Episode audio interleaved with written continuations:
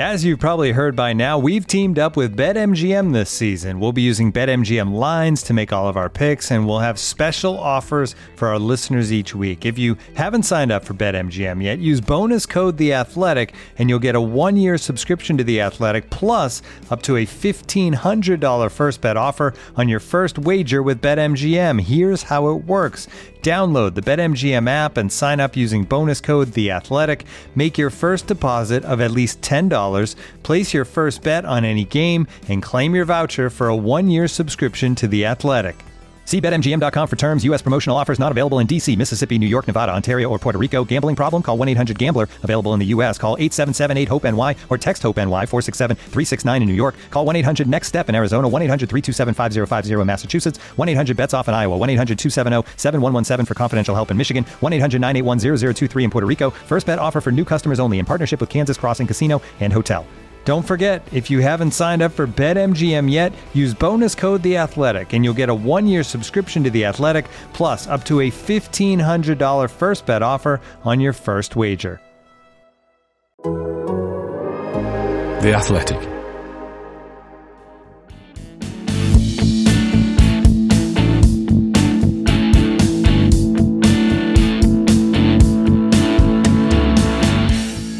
And welcome to the Glad Tidings, the Athletics Everton Football Club podcast.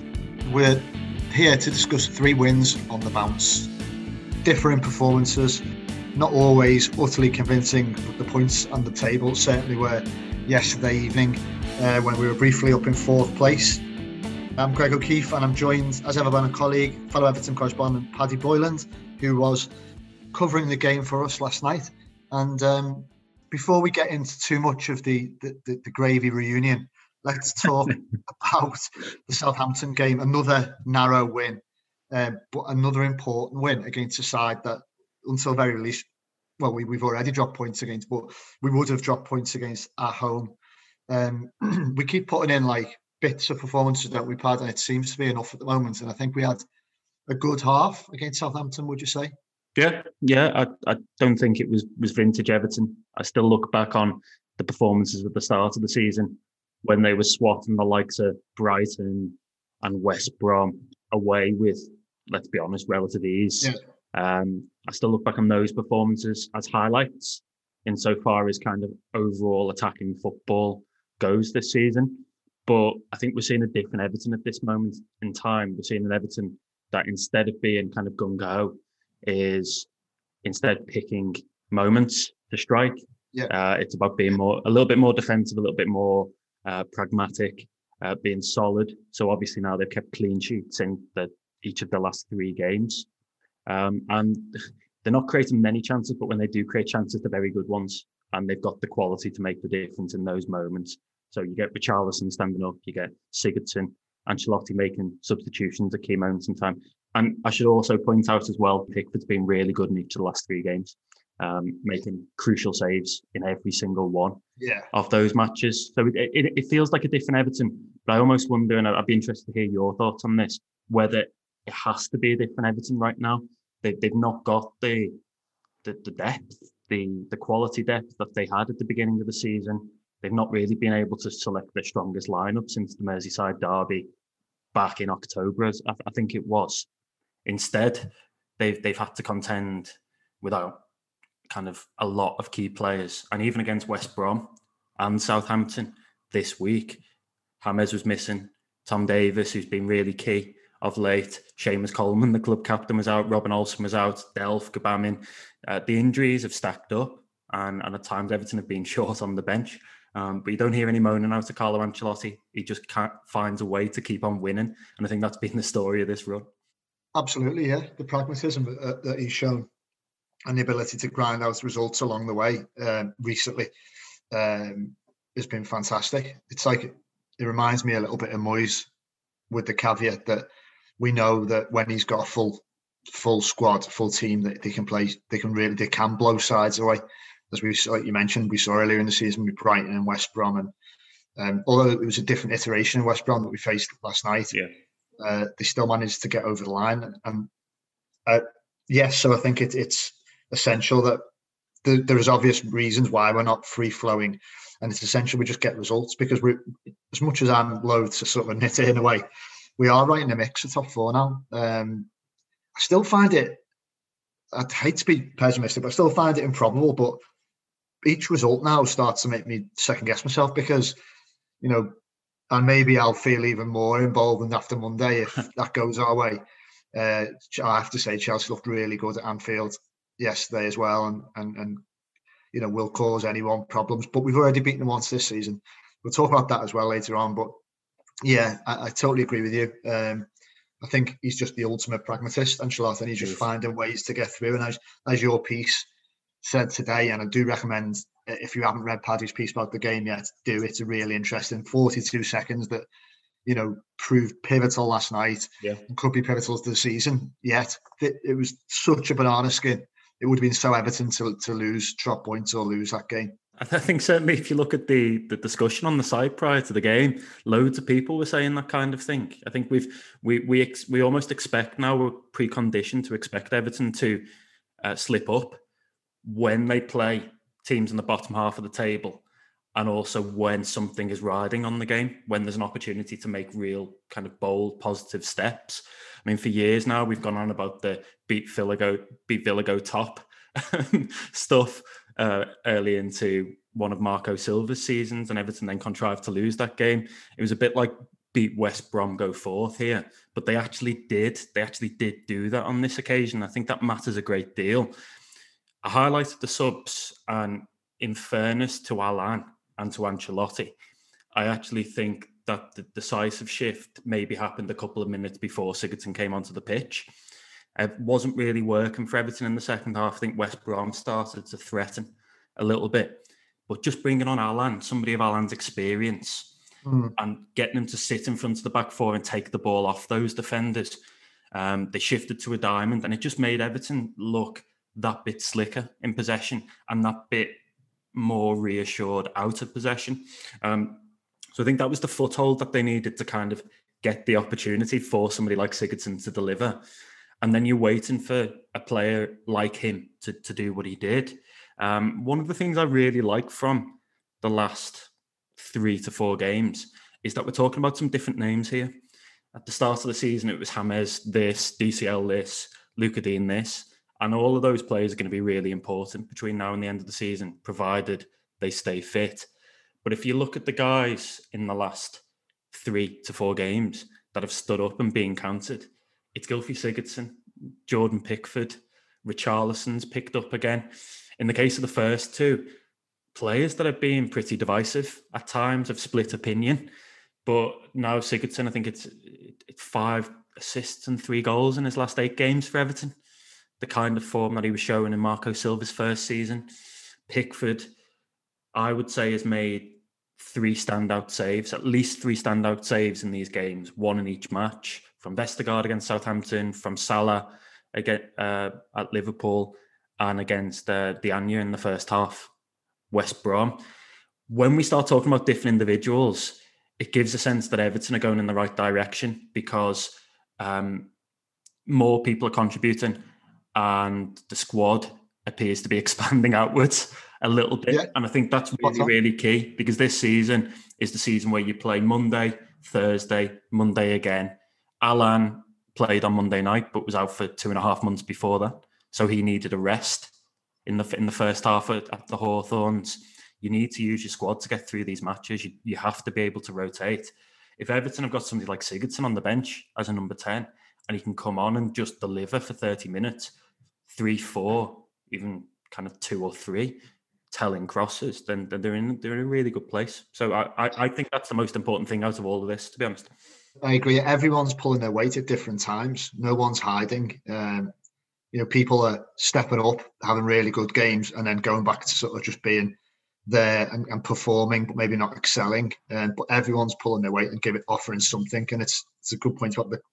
It feels like the, the squad's expanding. When you were talking, then it, what you were saying about the the run of fixtures, it did make me think like, in a in a weird way, were we to get Europa League, one of the promising thing is I think the squad would actually be prepared for like the the grueling rota of Europa League football a bit more than if they just come to it cold. Because the, I mean, it's not just us. Obviously, it's every Premier League club, but the fixtures being like they are, um, it's just it's just a point that maybe that they'll be better accustomed to it. Obviously, we're going to have to, if we get Europe in whatever capacity, we're going to have to increase the squad in the summer. Ancelotti said that, didn't he? He said I can't remember which press conference it was now that I was I was sitting in on. Um, the days kind of merge into one at that moment in time, as I'm sure every listener will will understand. Um, but he Ancelotti said very recently that he's looking at two to three players reinforcements over the summer. So it's not kind of wholesale changes. It's not widespread restructuring of this squad. It's tweaks or here or there just to to supplement and improve. Yeah. I think what what we're saying is that if you play Monday, Thursday, Monday, which is what they're doing this season and what they may have to do next season because of Europe if they qualify. Mm-hmm. You effectively need in in core positions, you're looking at needing kind of four centre halves minimum you're looking at needing four central midfielders minimum and good central midfielders. But I think as as, as well as that, you need you need a, another striking option. You need um, James and Sigurdsson to continue to rotate as the number ten, and I think that's that that's been great for both of them because neither one of them is able to play three games in a week. Certainly not three ninety minutes. But if you chop and change, you keep them both fresh and they're there to make that difference when they need to. So James plays as the number 10 against Liverpool. After two minutes, picks up the ball and threads one through. Richarlison score. Yeah. Lovely, lovely goal. Can watch yeah. that time and time again. Sigurdsson effectively did the exact same thing for Richarlison against Southampton, um, albeit on his right foot that time. And then Sigurdsson, with James missing, um, comes up with the the one real moment of quality from an attacking standing from Everton in the game at the at the Hawthorns against West Brom. So I think that shows that what Ancelotti's doing now with rotation is working. Yeah. See him do that next season in the Europa League. As I highlighted in the piece, I just think there are a few positions. Everton are still not altogether that comfortable in possession at times. Things break down too easily. Yeah. Um, a couple of players giving the ball away in uh, in dangerous positions for, for West Brom chances. There are a few areas I still look at, and I think we know they like they like the idea of a new right back when sides sit deep, Mason Holgate's not going to give you enough in an attacking sense. He's a cent- central defender by trade. In central midfield, you may be looking for another passing option, um, somebody that can maybe do some of what Gomes does, but arguably does it with more legs and um, is a little bit more productive in terms of assists and things like that. Well, um, any, anyone could be more productive in terms of assists and goals than Gomes. you said it, not me.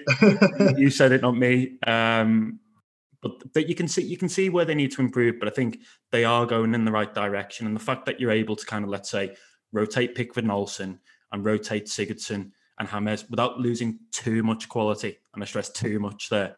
Um, I, I, think bodes bodes well for the future and bodes well particularly for a Europa or a Champions League campaign, hopefully. Definitely. Well, um, like I say, do do check out Paddy's piece on the game. And at the same time, as well, we mentioned Richarlison a lot. There's a fantastic piece, if I don't say so myself, that we did together about his resurgence. And, and the thing is, right now you can you can subscribe to Athletic if you haven't already for a special price of three pound ninety nine a month for six months, um, and it's forty percent off the full price of a subscription. You'll get all that analysis and in depth features from the best football writers around, as well as ad free versions of all our podcasts. So just go to theathletic.com forward slash Everton pod take advantage of that special 40% discount. That's theathletic.com forward slash Everton pod. Looking for an assist with your credit card, but can't get a hold of anyone? Luckily, with 24 7 US based live customer service from Discover, everyone has the option to talk to a real person anytime, day or night. Yep, you heard that right you can talk to a real human in customer service at any time. Sounds like a real game changer if you ask us. Make the right call and get the service you deserve with Discover. Limitations apply. See terms at discover.com/slash credit card. This episode is brought to you by Michelob Ultra, the official beer sponsor of the NBA. Want to get closer to the game than ever before? Michelob Ultra Courtside is giving fans the chance to win exclusive NBA prizes and experiences like official gear courtside seats to an NBA game, and more. Head over to MichelobUltra.com slash courtside to learn more.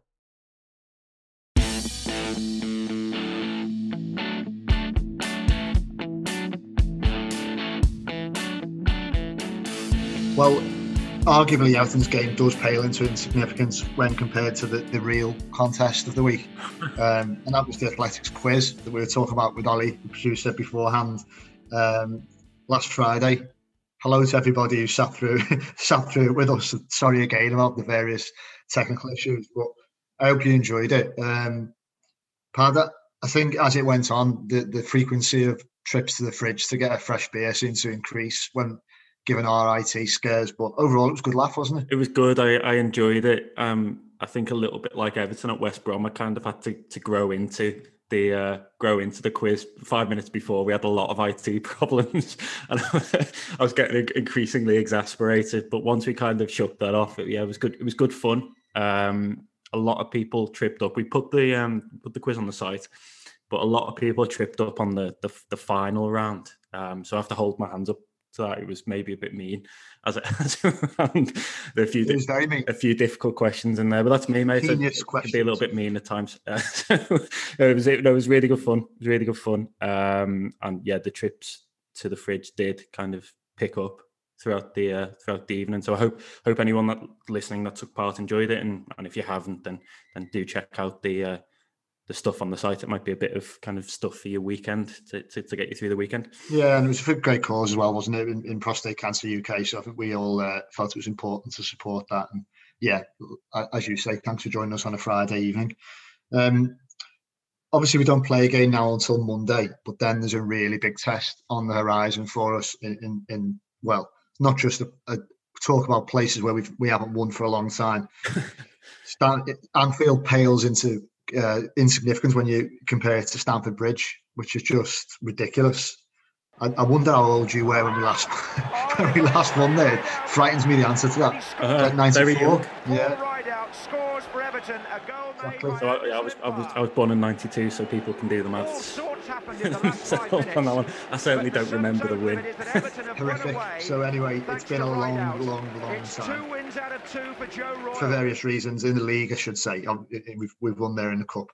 But uh, of course, we do go there in the Premier League, and it's against one of, well, currently our direct rival for fourth spot. But Chelsea and Tuchel's men went above us after they beat Liverpool yesterday after they beat Liverpool. So I don't know if there's a glitch there. After they beat Liverpool 1 0. um, in a, quite an entertaining game, I thought, um, having been able to relax and just watch it as a neutral.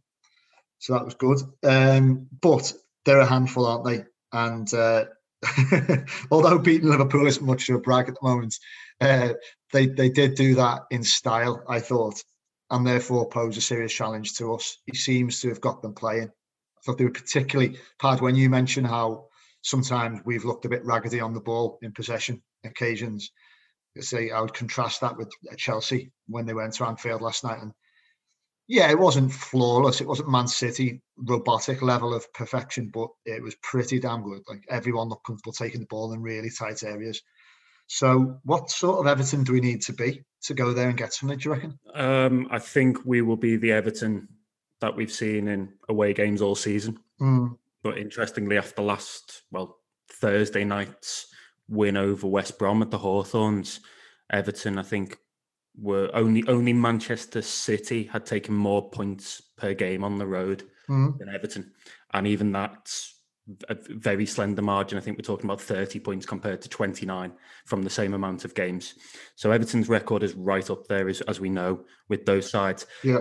Ancelotti's not going to look to reinvent the wheel. You'd almost be stupid to, to look to do so, given the form. Yeah. Uh, they've won away at Spurs. They beat Liverpool at Anfield, won away at Leicester, um, drew at Manchester United. So the evidence is there that when Everton sit deep and they deprive space and they get a few opportunities from set pieces, they can be very, very dangerous.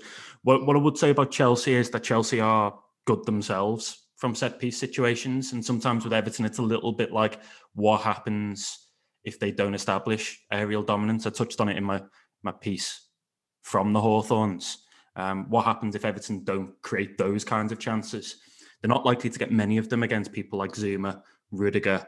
They, they, they are aerially dominant players in their own right. So I'm a little bit intrigued by that, but I, I don't think we'll do much different. Um, like you, I was impressed with Chelsea. I think Tuchel's really got a tune out of them. Timo Werner looks better infinitely better, I would say, despite the goal still eluding him a little bit. Um, Mason Mount is having a cracking season. Uh, fantastic goal at the Kop end, obviously. Um, and what what impressed me most with them actually was the way that once they went up, they kept Liverpool at arm's length. Like Ever- what Everton do when whenever they go one 0 up, they manage the game in a different way. It's kind of sit deep um, and defend the six yard box and the, the 18 yard box very well. Mm. From Chelsea, it's slightly different. They just take speed out of the game. It's it's short passing. It's it's keeping possession. That's ultimately what I would like to see Everton do at some point down the line. But I don't think they've got quite enough ability um, on the ball at, at, at present I agree. to do so. So it's going to be a real, really tough test. It was a little bit irritating that they, even though they went to Anfield and won, that that wasn't say a nil-nil draw because that would have kept Everton fourth overnight. Yeah. And symbolically, exactly. that that would have been lovely. But what I would stress is, I mean, this it, it does feel pivotal this game, doesn't it, for for the for the Champions League? You, It does, yeah. Chelsea went back above Everton with with a win, but they played a game more. They're only one point ahead, if if memory serves. Um, so there's an opportunity here. If Everton continue their their strong away form, there's an opportunity for Everton to put themselves slap bang in the in in, in the race, not only for a top four place, but I think everything from two down is up for grabs now because Manchester United have dropped off a little bit. Um, it's only Manchester City are unparalleled. Don't even think about them. Um, but everyone down, um, every position down, I think is up for grabs. So if, if Everton, they've got Burnley after that. If Everton, let's say, t- took four points from the next two games, you wouldn't just be looking at fourth, but you'd be looking even higher than that. And hopefully, I'm not getting ahead of myself here. I just think that's how the table is this season. Well, let's just look at how the table is at the moment, or, or rather, I'll, I'll just briefly. Everton are currently fifth as we record this on Friday morning on 46 points. Chelsea just above us on 47. Leicester in third on 50. And then United 51. So, as, as Paddy's saying there, there's five points between Everton now and second place. Um, we've got that game in hand, albeit against Villa. Who, you know, it's it's not an easy, it's not a gimme by any means. No. But you only need like Leicester They've been pretty consistent all season, but can be up and down. And of course, our results against them have been decent. United, we've done well against, um, and again, uh, everyone's miles behind City, like you say. So you do genuinely begin to wonder how achievable, not just fourth could be, but beyond that, um, in this weird season, I still don't feel like we have the squad depth. But No. that just brings me back to what we said earlier in, in this pod, where we're seeming to do all right with the squad we've got because people are stepping up when we need them. Yeah, yeah, I, I, I totally agree with that, and I think what, what what's important here is that Allan's back. I think Alan is is probably the the side's most important, most influential midfielder. Certainly, ball winning midfielder. I think he makes Everton just look ten times better and ten times more comfortable, both in and out of possession. He's the, the experienced head in there. Missing Tom Davies as well. Now, James getting James back, I think, will be important too Mm, for me, it's just about making sure that some of those guys return soon. And I know Ancelotti, he'll check again on them, but he was hopeful when he spoke after the match to broadcasters. He was hopeful that he'd have a few of those players back for, for the game against um, Chelsea on Monday night.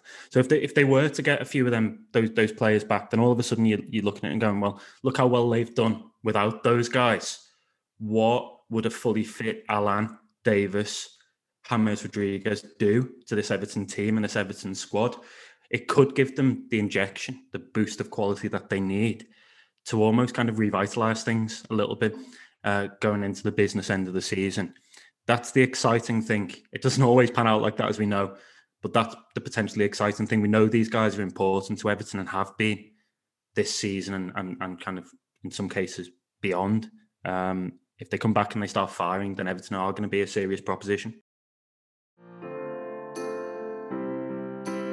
This episode is supported by Season 3 of FX's Welcome to Wrexham. Celebrity owners Rob McElhenney and Ryan Reynolds' small town Welsh football club has finally been promoted into League Two after 15 seasons in the National League.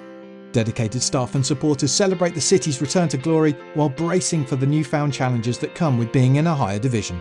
Will Wrexham AFC stand up to the challenges and rise again into League One? FX's Welcome to Wrexham premieres May 2nd on FX. Stream on Hulu.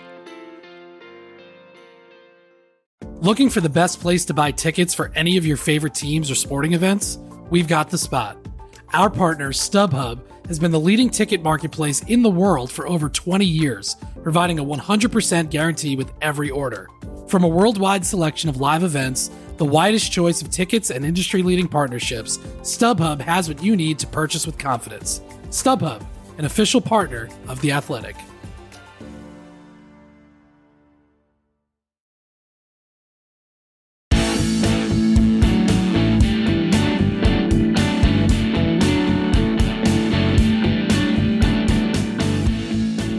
Agree with Ancelotti. He said, he said after the game, he said at the start of the season, no one could say Everton after 26 games would be where we are. The dream is the Champions League. It'd be fantastic to follow this dream. It's a step in the career of everyone. We're in the fight, but you need to sacrifice until the end. Yeah. There's more pressure because we're in the fight for Europe. We want to be there, and we've worked really hard to be there. This is our step and our target. Um, Ashley Cole in Sky Studio afterwards was quite dismissive of, of Everton as credentials really for the top four uh, as a sort of neutral voice, if you like. Um, he just completely dis- not a neutral voice though. He's a, he, he used to play for Chelsea. well, exactly, yeah. But in the sense that I, I wouldn't imagine he's got any particular axe to grind with Everton, other than the fact that um, him and everyone else knew that when everyone used to bang on about the left best left back in the country, it wasn't really him; it was Leighton Baines. but what I would say is, I'm fine with other clubs maybe slightly, uh, well, with people slightly writing us off. I think that's a decent place to be in because we can kind of build the siege mentality at a key part of the season and keep our powder dry. I mean, the points totals are so low, aren't they? Like 46 points, and we're fifth on the brink of the top four. We got 75 in that season under Martinez, 13 14. 72. 72, sorry, you're right. When we finished fifth again. Now, I know there's 12 games left, but it ain't going to require 72 points to get in the top four, I don't think, this No, season. no way. No way. Uh, like you say, uh, uh, who really cares about what's said outside the club um, and what's outside kind of the, the journalist, journalistic spheres? Obviously, we we we occupy. Um, I don't think Ancelotti will give kind of two hoots. To, to be frank, um, I just wondered though. I mean, sitting in on the press conference after the game against West Brom, it was quite apparent to me that the rhetoric's changed from Ancelotti over the past week. Certainly after the Southampton game. Before then, he, he was very much dismissive of particularly a, a tilt at the Champions League positions. It was always Europa League's our target this season. If we achieve that or we win a cup, we'll have more than achieved our aims. But it feels like now he's he's effectively saying the aim is, is Champions League. It has to be Champions League because of where Everton are in the table. Is, is that something you're getting from him as well? I don't think he's scared to talk about the Champions League, is he? He's realistic. He's he's there's no trepidation with him because he's been there and done it. Literally, you know, he's won it. So why would he? I think he's been realistic, and then at the stage when he thinks, "Well, this is realistic," he's very comfortable talking about Everton's prospects of the Champions League in a way that not many Everton managers would be. And I think things like that make something that previously felt, you know, David Moyes spoke a bit about a glass ceiling. Just hearing the manager talking about it in, in those sort of terms makes it feel more achievable. Little things sometimes, and you know, obviously it helps having Ancelotti full stop in every aspect. But I think it, it matters what managers say about the targets, and you know, I understand why why many of them go down the, the cliche tired or one game at a time, write us off route. But I actually think it's quite nice to hear managers say, well, yeah, why not? I agree. I think for years we we've had conversations like like the one Moyes was having while he was at the club. It was kind of knife to a gunfight Yeah. rhetoric. Yeah. Whenever Everton played a side in the top four or the top six, Ancelotti has moved away from that a little bit because of his own status in the game. He, he kind of thinks at times anything is possible, and I think the key with having somebody like him is that your players start to believe that as well. Yeah. So, I mean, I've, I've seen interviews in the last couple of weeks with Ben Godfrey, Michael Keane, to name but a few, and they're talking about the Champions League. They're talking about that being the aim. Yeah. I think there is a real sense of belief in that dressing room. And quality is very important. Uh, uh, You can't qualify for the Champions League Yeah. if you've not got quality players, in, in, certainly in key parts of the pitch, kind of decisive parts of the pitch. But I think that belief's got to be there as well. Um, if you marry the two, you're in with a real chance. Now the belief is there. Slowly but surely, the quality is improving. That's not to say Everton are favourites for a top four position, but Ancelotti, the fact that they've got Ancelotti, is almost making it realistic, more realistic, slightly ahead of schedule. So um, it's going to be interesting. It's going to be really, really interesting. But I do sense that belief is there now. Yeah, and even I sometimes find myself like when you hear the players talking about it, and you think, are they actually just saying that? But I don't think they are. I think there's a genuine sense of of belief. There's a genuine sense of togetherness. I think, which was which he's built, and I think that's possibly another reason why he was keen to keep the squad compact in, in January and not bring in bodies for the sake of it because you know he was, he was willing to let Bernard go because it's very fragile to get that sort of to get the balance right between players who aren't playing every week but can feature who aren't walking around Finch Farm with a face on them. My I get the feeling there's a really good positive atmosphere, atmosphere at Finch Farm at the moment, there which is. is massive, isn't it? There is definitely. Well, we've we've written this before. I mean, we we we when we whenever we did stuff on Ancelotti's appointment and his kind of first few months or first year in the role, we always decided to highlight the fact that if you spoke to people around the club, they were talking about how Finch Farm was a much happier place, yeah. a much brighter place. You get that sense when you speak to the players um, on, on the opportunity that arises. Um, so it, it feels like a happier camp. You can see the friendships, I think, paying dividends because Calvert Lewin and, and Tom Davies are kind of willing each other on. Yeah. And Godfrey, Michael Keane, Mason Holgate get on really well. Jordan Pickford's mucked in. Yeah. And I think it makes it easier for somebody like, let's say, Pickford, who, who went through difficult moments this earlier this season.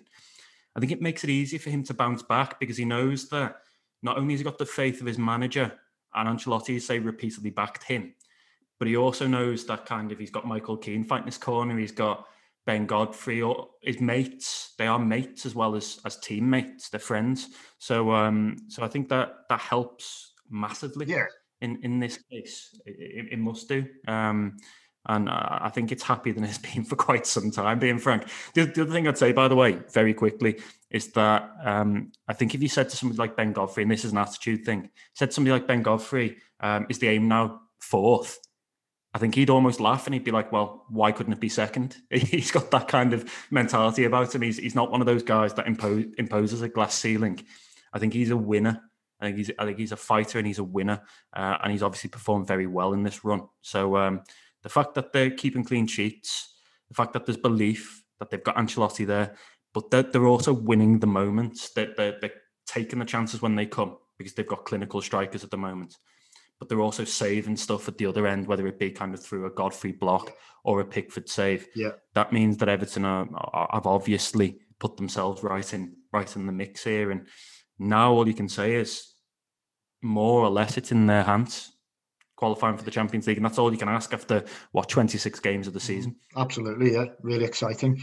So, I mean, do do keep with us because we've got plenty of good stuff coming up next week as well uh, around the uh, the the exciting times around Everton. Um, we, we, mentioned Gylfi Sigurdsson a bit uh, in this podcast. We're, we're, working on a piece that I think you'll like about Gylfi. Um, and there's also a couple of uh, interviews on the uh, on the books coming up. Um, one lad, Fraser Hornby. I uh, don't know if you remember him, big centre forward, young lad who, who left last summer but has since gone on to play all over the place. Really, currently in Aberdeen, uh, but is contracted to Stade Reims. I had a chat with him uh, and got his insight into why he didn't work at Everton and what life has been like since.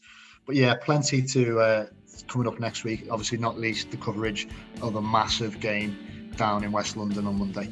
So thanks very much for listening. As ever, cheers for sticking with us and speak to you next week.